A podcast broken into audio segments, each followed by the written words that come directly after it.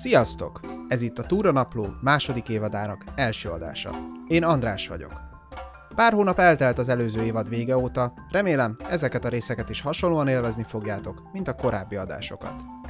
Az évad eleje annyiban szokatlan, hogy három részen keresztül ugyanazzal az emberrel beszélgetek, Túróci Lajossal. Bár Lajos nevét talán nem mindenki ismeri, munkásságával a podcast hallgatói már találkoztak, ugyanis ő az Országos Kék Túra egyik megalkotója. A beszélgetést még áprilisban vettük fel, Lajos azóta már 95. születésnapját is megünnepelte. Amikor megkerestem, hogy beszélgessünk, azt ígértem neki, hogy nem fogom másfél óránál tovább kérdésekkel traktálni, de végül több mint három órán át beszélgettünk. Ennyi anyag még vágva sem fér be egy adásba, viszont kihagyni sem akartam túl sok mindent. Ezért hát a több részes beszélgetés.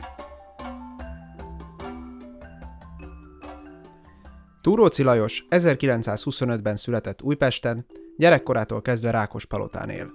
1949 óta szervezett természetjáró a Budapesti Lokomotív Sportkör természetjáró szakosztályában. 1952. januárjában hirdették meg Bokodi Józseffel, Forgó Jánossal és dr. Viszkeleti Lászlóval az országos kék túra mozgalmát. Ugyanebben az évben az első országos tájékozódási túraversenyen egyéni bajnok lett. 1958-tól az akkori természetjáró Társadalmi Sportszövetség irodavezetője, majd titkára. 1964-ben az Országos Kék Túra első útikalaúzának szerkesztője. Ebben az időszakban túravezetői tananyagul szolgáló könyveket is szerkesztett. Nem csak a gyalogtúrákkal foglalkozott és szervezett ezzel kapcsolatos országos találkozókat, hanem a túrakerékpárosok, túramotorosok, vízitúrások érdekeit is képviselte, közösségét építette.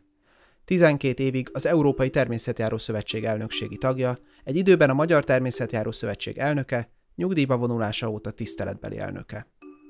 A beszélgetés mostani, első részében Lajos életével és a Természetjáró Szövetség ezzel szorosan összefüggő második világháború utáni történetével foglalkozunk. A második részben azokat a konkrét témákat beszéljük át, amelyekkel Lajos a szövetségben az elmúlt nagyjából 70 évben foglalkozott. A harmadik részben pedig az országos kék túráról, a túra létrejöttéről és történetéről, a kapcsolódó könyvekről és filmekről, és még sok más részletről lesz szó. Az első kérdésem az, hogy tulajdonképpen ki is Túróci Lajos? Ki vagy te? Hát kérem szépen, a Túróci Lajos az nagyon régen született, mert az igazság az, hogy én mostan ebben az évben 95 éves leszek. Rákos palotán születtem, és azóta itt élek palotán. Tulajdonképpen fél, nagyjából fél időt az apai szülőházba, fél időt az anyai szülőházba itt nőttem föl, itt jártam iskolába, középiskolába, gimnáziumba, aztán különféle tanácsokra beiratkoztam a közgazdasági egyetemnek a közigazgatási osztályára, mert szüleim az érettségi táján tartottak konzultációt velem és a tanáraimmal, hogy mi legyen ebből a fiúból címszó alatt. Én azt mondtam, hogy pedagógus szeretnék lenni, a tanáraim meg felüvöltöttek erre, hogy csak azt ne. A mai napig se tudom, hogy miket tapasztaltak ők akkoriban, mondjuk 1943-ban, hogy miért mondták, hogy csak pedagógus ne legyek. Suma summarum ők azt mondták, hogy amennyire ők engem ismernek, tulajdonképpen diplomáciai pályára javasolnának. Tehát ilyen képzés nincs, iratkoznak be a közgazdasági egyetemre, és annak van egy közigazgatási osztálya, amelyik előkészít állami és egyéb funkciókra. Aztán megtörtént az érettségi, hát sikeresen leérettségiztem. Kitűnőre, ha jól olvastam. Hát igen, kitűnőre, és te olvastad az én könyvecskémet? A könyvecskét nem találtam meg, azt láttam, hogy 2011-ben megjelent egy könyv, az, annak nem találtam nyomát, nem, az érettségi évkönyv fönn van az interneten, és abban láttam. Ja, értem, értem. Mhm. Na jó, akkor már dühöngött a háború, mikor érettségiztem, ugye, 43-ban, és azért, hogy esetleg hát, ha elkerülöm a katonaságot, egyebet, elvállaltam ilyen kisegítő állást a Rákospaltai városnál, mint kisegítő tisztviselő. Hát ez azért könnyen sikerült, mert apám volt tulajdonképpen ennek a városnak a főszámbevő névre hallgatott, akkor tulajdonképpen a pénzügyi vezető megkérdezték apámat, a Rákospaltai Vendéglősipar Testület elnöke, hogy nem akar-e a te fiad kis pénzt keresni, mert akkor már egyetemista voltam. És akkor hát mondtam, hogy én akarok pénzt keresni, és én lettem a Rákospaltai Vendéglősök és Kocsmárosok adóközösségének a titkára. Utána ugye sorba megszüntették a magánvendéglősöket, és akkor Budapesti Adóközösség átvette azokat az embereket, akik ezekbe a kerületekbe ezt a pénzbeszedést és kezelést csinálták. Na most nem sokára Budapesten is megszűntek a, a vendéglősök nagy része, és akkor budapesti adóközösség is megszűnt. Annyi tisztesség volt akkor valahogy ebben a társaságban, hogy akik ott dolgoztak, tehát az alkalmazottjaikat elhelyezték, így engem az ötödik kerületi vendéglátóipari vállalathoz bejuttattak valahogy, és én ott először üzemeltetési előadó, majd később ellenőr lettem. Ez mind azért érdekes, mert már a következőben meglátszik, hogy mintha a sors keze irányítaná az ember, velem az történt a következőben. Tudni, ugye egyetemre jártam, egy-két év múlva megszüntették az egyetemen azt a közigazgatási osztályt, ahova én jártam. És nekem vagy át kellett volna mennem a jogi egyetemre, vagy a közgazdaságit, magát a közgazdaságit kellett volna folytatni. Hát én akkor már nem mentem sehova, annál is inkább nem, mert akkorra már elkezdődtek a politikai mozgások, és mint hogy mondtam, hogy apám vezető tisztviselő volt Rákospalota városnál, tehát én azt mondtam, én akkor most nem leszek egy egyetemista, doktor úr, meg mit tudom micsoda, mert akkor a szocializmusban ezt úgy sokan nem szerették. Így aztán abba az egyetemet, de közben én cserkész is voltam, mégpedig kilenc éves koromtól kezdve. Na most kezdenek szövődni a szálak. Kilenc éves koromtól cserkész voltam, és ezt nagyon aktívan csináltam, a vége az lett, hogy én, mit tudom én, Rákos Palotán úgynevezett vezető tiszt lettem. Én akkor voltam 21 esztendős, és lettem a cserkész csapat parancsnoka. Rákos Palotán az egyiknek, mert volt vagy 6-7 cserkész csapat. Én az egyetemen megismerkedtem egy egyetemi hallgatóval, aki egy évvel fölöttem járt. Hogy hívják? Ki volt ő?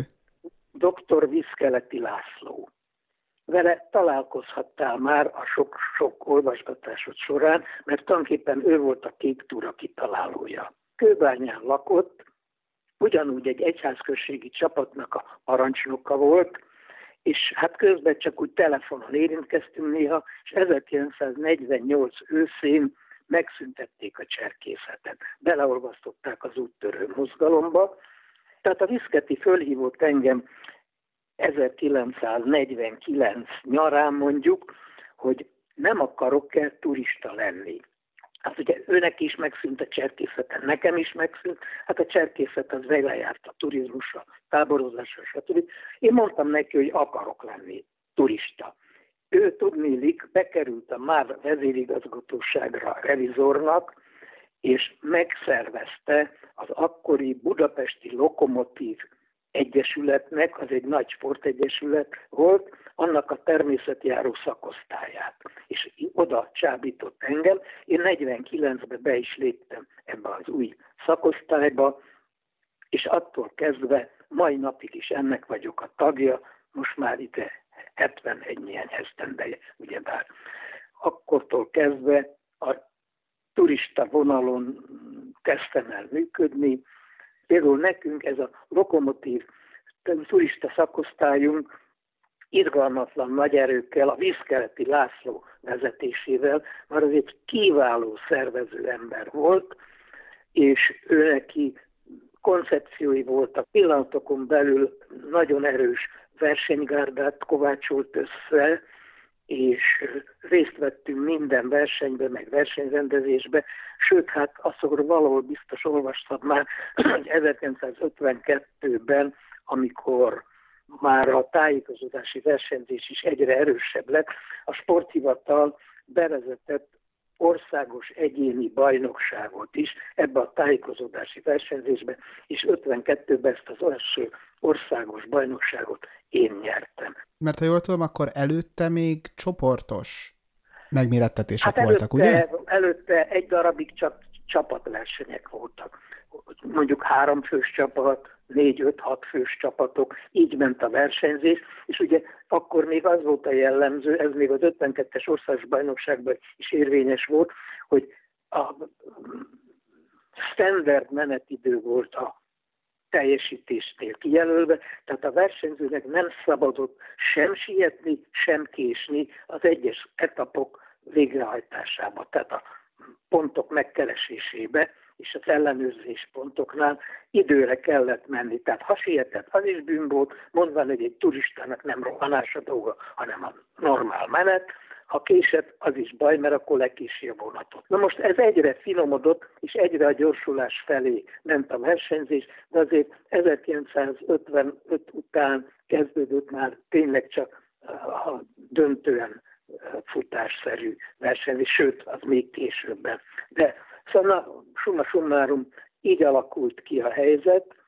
és mire én 49-ben beléptem a turistaságba, addigra egy magyar természetbarát szövetség működött, majd később, mikor állami sport vezetés kialakult, az Országos Testnevelés és Sportbizottság magához ragadta a hatta, teljhatalmat minden sportvonalon, a, a szövetségek is a sporthivatal részei voltak. De közben azért nagyon érdekes történet, sporttörténeti dolog volt, hogy a természeti járásba ugye a sporthivatal egy, egy természetjáró társadalmi szövetség című szervezetet hozott létre, és ez volt az országos szövetség, és a forradalom alatt, az utolsó napján a forradalomnak, tehát november 3-án a sporthivatalban egy közgyűlést hívott össze a magyar turista társadalom, és ott összegyűltek százan, vagy még többen is, kétszázan az egész országból, és kikiáltották, hogy ezentúl legyen Magyar Turista Szövetség, ez az országos szövetség, az a turista szövetség, amit 1946-ban államilag betiltottak. De másnap ugye megtörtént a fordulat-változás, hogy a Szovjetunió lerohanta tulajdonképpen Magyarországot, akkor még egy-két hónapig vegetált a Magyar Turista Szövetség, mert én annak is akkor az elnökségi tagja lettem, az egy érdekes dolog volt velem kapcsolatban, hogy ahova én betettem a lábam ilyen egyesület szervezetbe, mert több mindenfélébe azért működgettem, ott egy pár hónap vagy éven belül valahol mindig a vezetőségbe találtam magam, így jártam a turistáknál is, rövid időn belül a Budapesti Szövetség elnökségébe kerültem, aztán az Országos Szövetség elnökségébe. Most mindezeket, ha én összeszövöm, és amit az előbb mondtam, hogy valami érdekes módon alakult az én sorsom, mert amikor 56-ban a forradalom kitört, ugye, meg utána, mikor már letörték, én ott voltam az ötödik kerületi vendéglátóvállalat ellenőre. Nekem az volt a feladatom, hogy cirkáltam a kerületbe, mint vendéglátóipari ellenőr, az összes vendéglátóegységbe, és a sporthivatal is az ötödik kerületbe volt. Na már most a forradalom idején azért volt némi változás, vagy a 56-ban, nem is a forradalom, hanem magától a mechanizmusban, mert a sporthivatal adott akkor két szobát a turista szövetségnek, mert addig nem volt szobája, hanem csak volt egy előadó, akinek a szobájába intézték a turista ügyeket, még négy egyéb sportággal. Na most a szövetség kapott két irodai helységet, meg egy titkárnőt. Egy olyan titkárnőt, akinek fogalma se volt a turistasághoz. Én, mint ellenőr a vendéglátóiparban és az ötödik kerületbe minden nap bementem a szövetségbe segíteni a titkárnőnek, megmondani, hogy mit csináljon mit kell válaszolni a levélre, kinek kell szólni. Tudod, még nem volt más függetlenített vezető, a szövetség főtitkára is társadalmi ember volt, hetenként, ha egyszer be tudott menni a szövetségbe, tehát én meg, ha akartam, minden nap be tudtam menni, és tényleg majdnem minden nap bementem, Na most ennek lett az a következménye, hogy ez 1957-ben történt, meg 58-ba, hogy én bejártam oda a sporthivatalba, és 58 júliusába kapott a szövetség még egy úgynevezett státuszt, egy álláshelyet, amit a sporthivatal fizet. És akkor mindenki azt mondta nekem, hogy vállaljam én el ezt az állást, mert hisz én a természeti állásban egyre okosabb vagyok, meg mindenfene, és hát úgyis bejárok majdnem minden nap, hát miért járok ingyen, mikor ezt fizetésért meg lehet csinálni? Mondtam, beszámít a nyugdíjba? Beszámít. Beírják a munkakönyvembe? Beírják. Hát mondom, akkor tényleg hülye lennék, ha nem vállalnám el.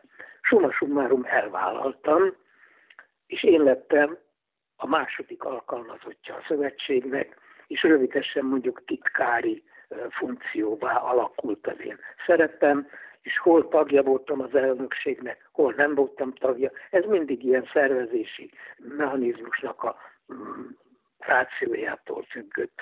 Hát így lettem aztán tulajdonképpen 1958-ban a szövetség alkalmazottja, ami rám nézve nagyon örvendetes volt, de én akkor reálisan nézve a dolgokat közöltem magammal, hogy ezzel vége a te természeti járásodnak, mert te nem oda fogsz járni, ahova te akarsz, hanem oda fogsz járni, ahova neked menni kell. És ez is lett belőle, hogy az igazi dolgokat én oda, odáig csináltam a természeti járásnak a rutinos régi dolgait, meg a szép élvezetes dolgait, attól kezdve, hát egy bürokrata lettem. Na most hozzá kell tennem, hogy mivel én ezt imádtam csinálni, hát ez nekem nem is olyan volt, mint a munka, hanem a hobbimat pénzért csináltam tulajdonképpen. Tehát én nagyon jól éreztem magam. Hát bántam néha, hogy nem törődök az ilyennel, hogy legyen minősítésem, meg mit tudom én, stb. stb. Na most aztán jöttek a változások megint később, 1989, ugye amikor a rendszerváltozás bekövetkezett, azt megelőzően tulajdonképpen két szövetség, a természetjárók, és akkor még természetbarát szövetségnek hívták, meg a labdarúgó szövetség nagyon hamar úgy megerősödött, hogy megegyezett a sporthivatallal, hogy önálló szövetségé válik, tehát jogilag, pénzügyileg önállósíti magát. Hát akkor már a sporthivatal is beleegyezett ebbe, és ugye később az összes szövetség tulajdonképpen visszatért arra régi jogi megoldásra, hogy társadalmi szervezetek, önálló jogi személyek lettek ezek a szervek. Tehát mondjuk 87-ben a szövetség lett többek között elsőnek önálló.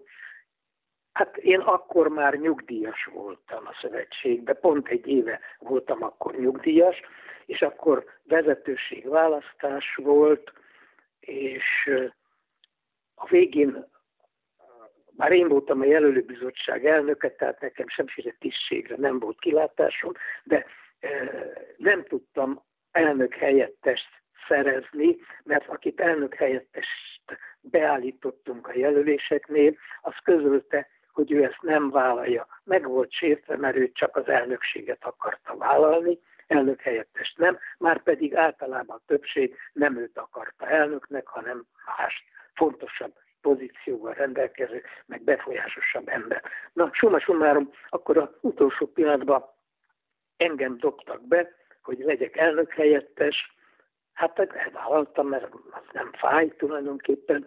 Lettem az elnök helyettes, de másfél év múlva az elnökünk meg a főtitkárunk nem tudott teljes mértékben kiegyezni a munka dolgokba, és az elnök végül lemondott, és akkor engem bíztak meg a közgyűlés az elnöki tendőkkel kb. másfél évig, amíg újabb közgyűlésre és vezetőségválasztásra nem került sor, mert akkor aztán szereztünk egy protokoll elnök, stb. stb. És akkor meg engem tiszteletbeli elnökké választottak, meg én most ezt már nem is tudom, több mint 25 éve. Így és az, van. az mit jelent, ha, ha van kedved erről mesélni, hogy azt, azt írta 1991-ben az, az újság, most írta nem emlékszem, hogy melyik, amikor téged elnökké választottak, hogy zárt körű volt ez, a, ez az elnökségi ülés, mert hogy olyan sokféle felszültség és felgyömlet probléma volt a, a szövetségben. Hát, hogy, hogy mi volt, ami itt történt? Nézd, tulajdonképpen az volt, hogy az elnökünk az a Peták István nevű úriember volt, aki egy televíziós ö, ember volt, és volt később aztán egy pár hónapig vagy évig a televízió elnöke is, de ő a, a szocializmus utolsó éveibe, mint televíziós szerkesztő egy rovatot vezetett, ami este fél kilenc körül volt minden este, és már ilyen forradalmi dolgokat dumáltak állandóan, meg eseményekről tájékoztattak. Úgyhogy mi, akik hát a Petákot ismertük, mert egyébként egy igazi turista is volt, és minden nap, mikor este vége lett ennek a műsornak, azon fogadtunk egymással, hogy másnap letartóztatják a Petákot, vagy nem tartóztatják le. Mert olyan pikáns dolgokat mondott és csinált. Hát szerencsére megúszta, nem tartóztatták le. Ő lett az elnökünk, egyébként én beszéltem rá őt, mert ő nem nagyon akarta vállalni, tudnék, ő neki olyan azok közé tartozott, ilyen voltak, és ma is vannak még olyan emberek, hogy azt mondták, hogy a Magyar Természetbarát Szövetség, amelyik mondjuk volt ebbe a 1950 7-től 87-ig, hogy ez egy kommunista intézmény volt tulajdonképpen, és meghamisította a történelmet, meg a turistaság történetét, meg stb. stb. És ezért a Peták is egy inkább olyan polgári turizmusnak a híve volt, a régi, boldog, békebeli ö, Magyar Turista Szövetség, meg Magyar Turista Egyesület, stb.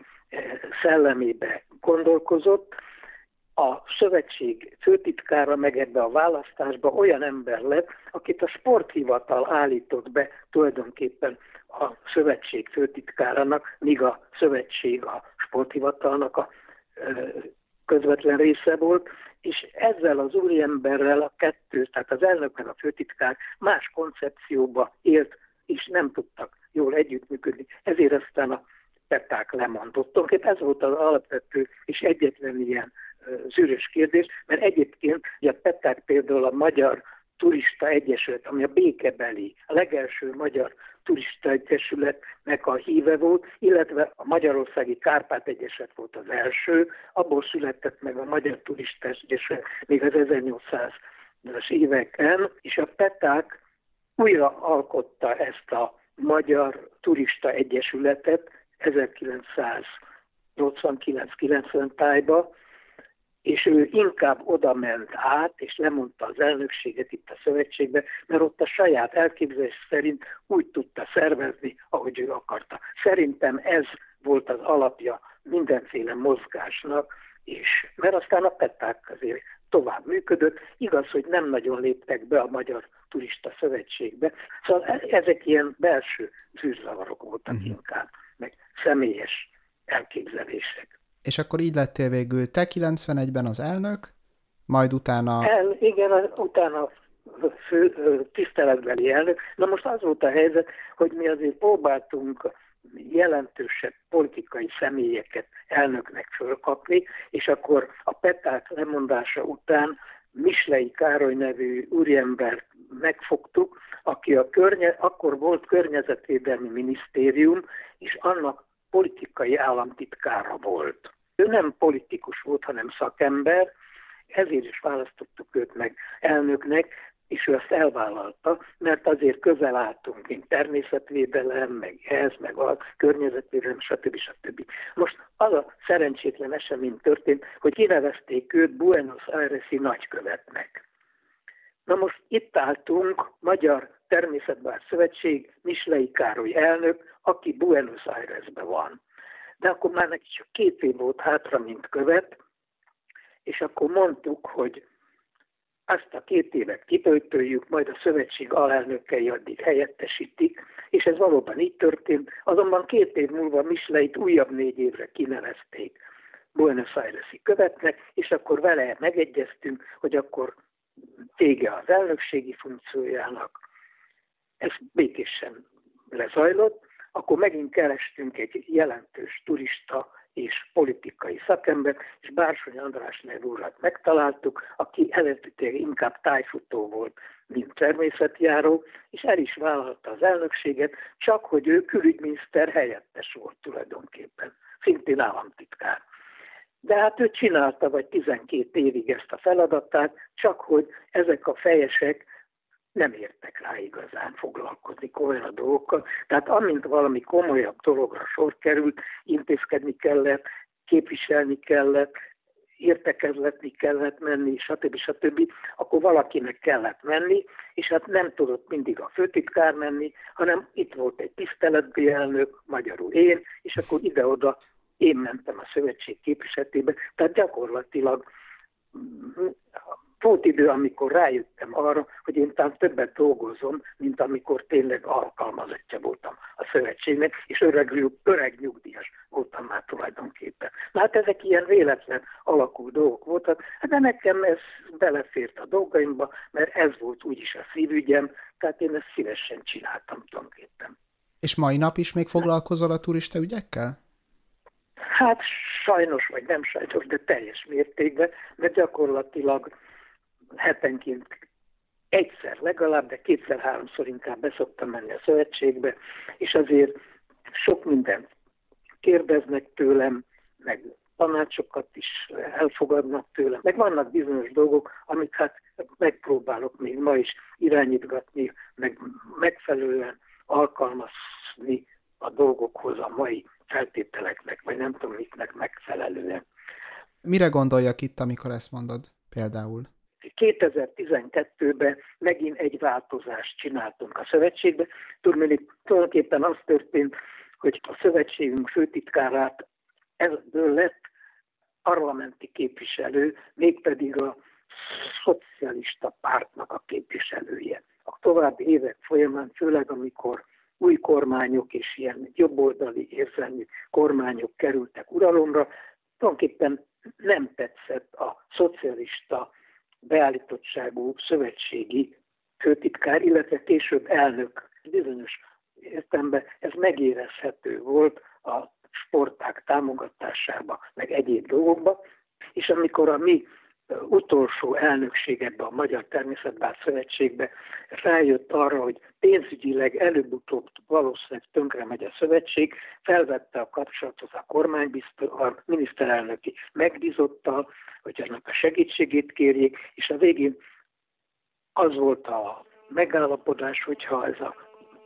miniszterelnöki megbízott vállalja a szövetség elnökségét, akkor átadják neki az elnökséget, és új rendszerben, meg új módon lehet irányítani a szövetséget. Ez 1912-ben meg is történt. 2012-ben.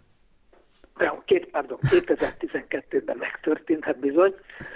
Már nem lehet mindent száz évesnek csinálni. Na, lényeg az, hogy ez megtörtént, attól kezdve viszont elkezdődtek ilyen pályázati rendszerek, őrült nagy fejlesztések. Na most ez megtörtént olyan mértékben, hogy milliárdokat nyert a szövetség a pályázatain, és ebből tulajdonképpen a turizmusnak a rendbetétele is nagyjából megtörtént. Például az országos kék túra, az egész kék körnek a felépítése, hogy úgy mondjam, létesítmények kiegészítése, fejlesztése, újraépítése, Szóval ez mind folyik 2012 óta, vagy 2014 óta inkább, mióta ezek a pályázatok beindultak, és megy a mai napon is. Egy óriási apparátusa lett a szövetségnek, amelyik apparátus azonban, és ezt én azóta is hirdettem, hogy ma a szövetség nem az igazi turista szövetség teendőit végzi, hanem a magyar turizmus létesítmények fenntartásáról gondoskodik. És ez a rút valóság, hogy ez az apparátus csinálja, de mint hogy rászakadt a dolog, muszáj csinálni, ahogy ez a nagykönyvben meg van írva, hogy a pályázatoknál kiírásokat csinálnak, ugye pályáztatnak cégeket, meg ezt, meg azt, azt csinálnak.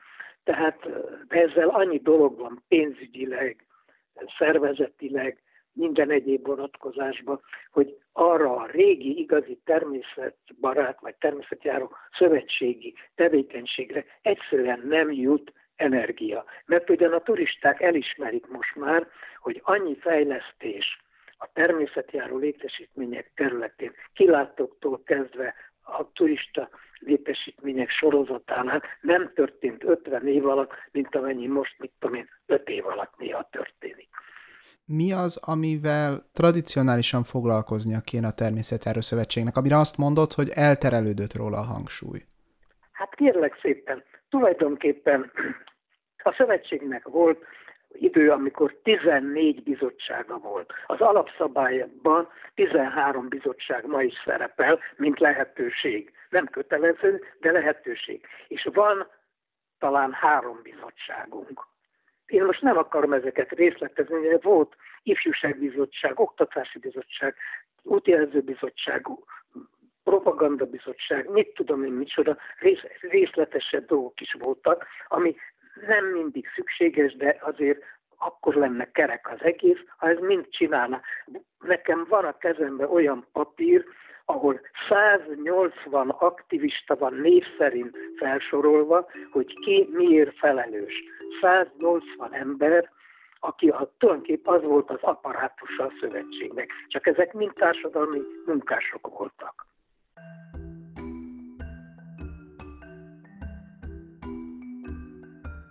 Ez volt a Túranapló második évadának első adása.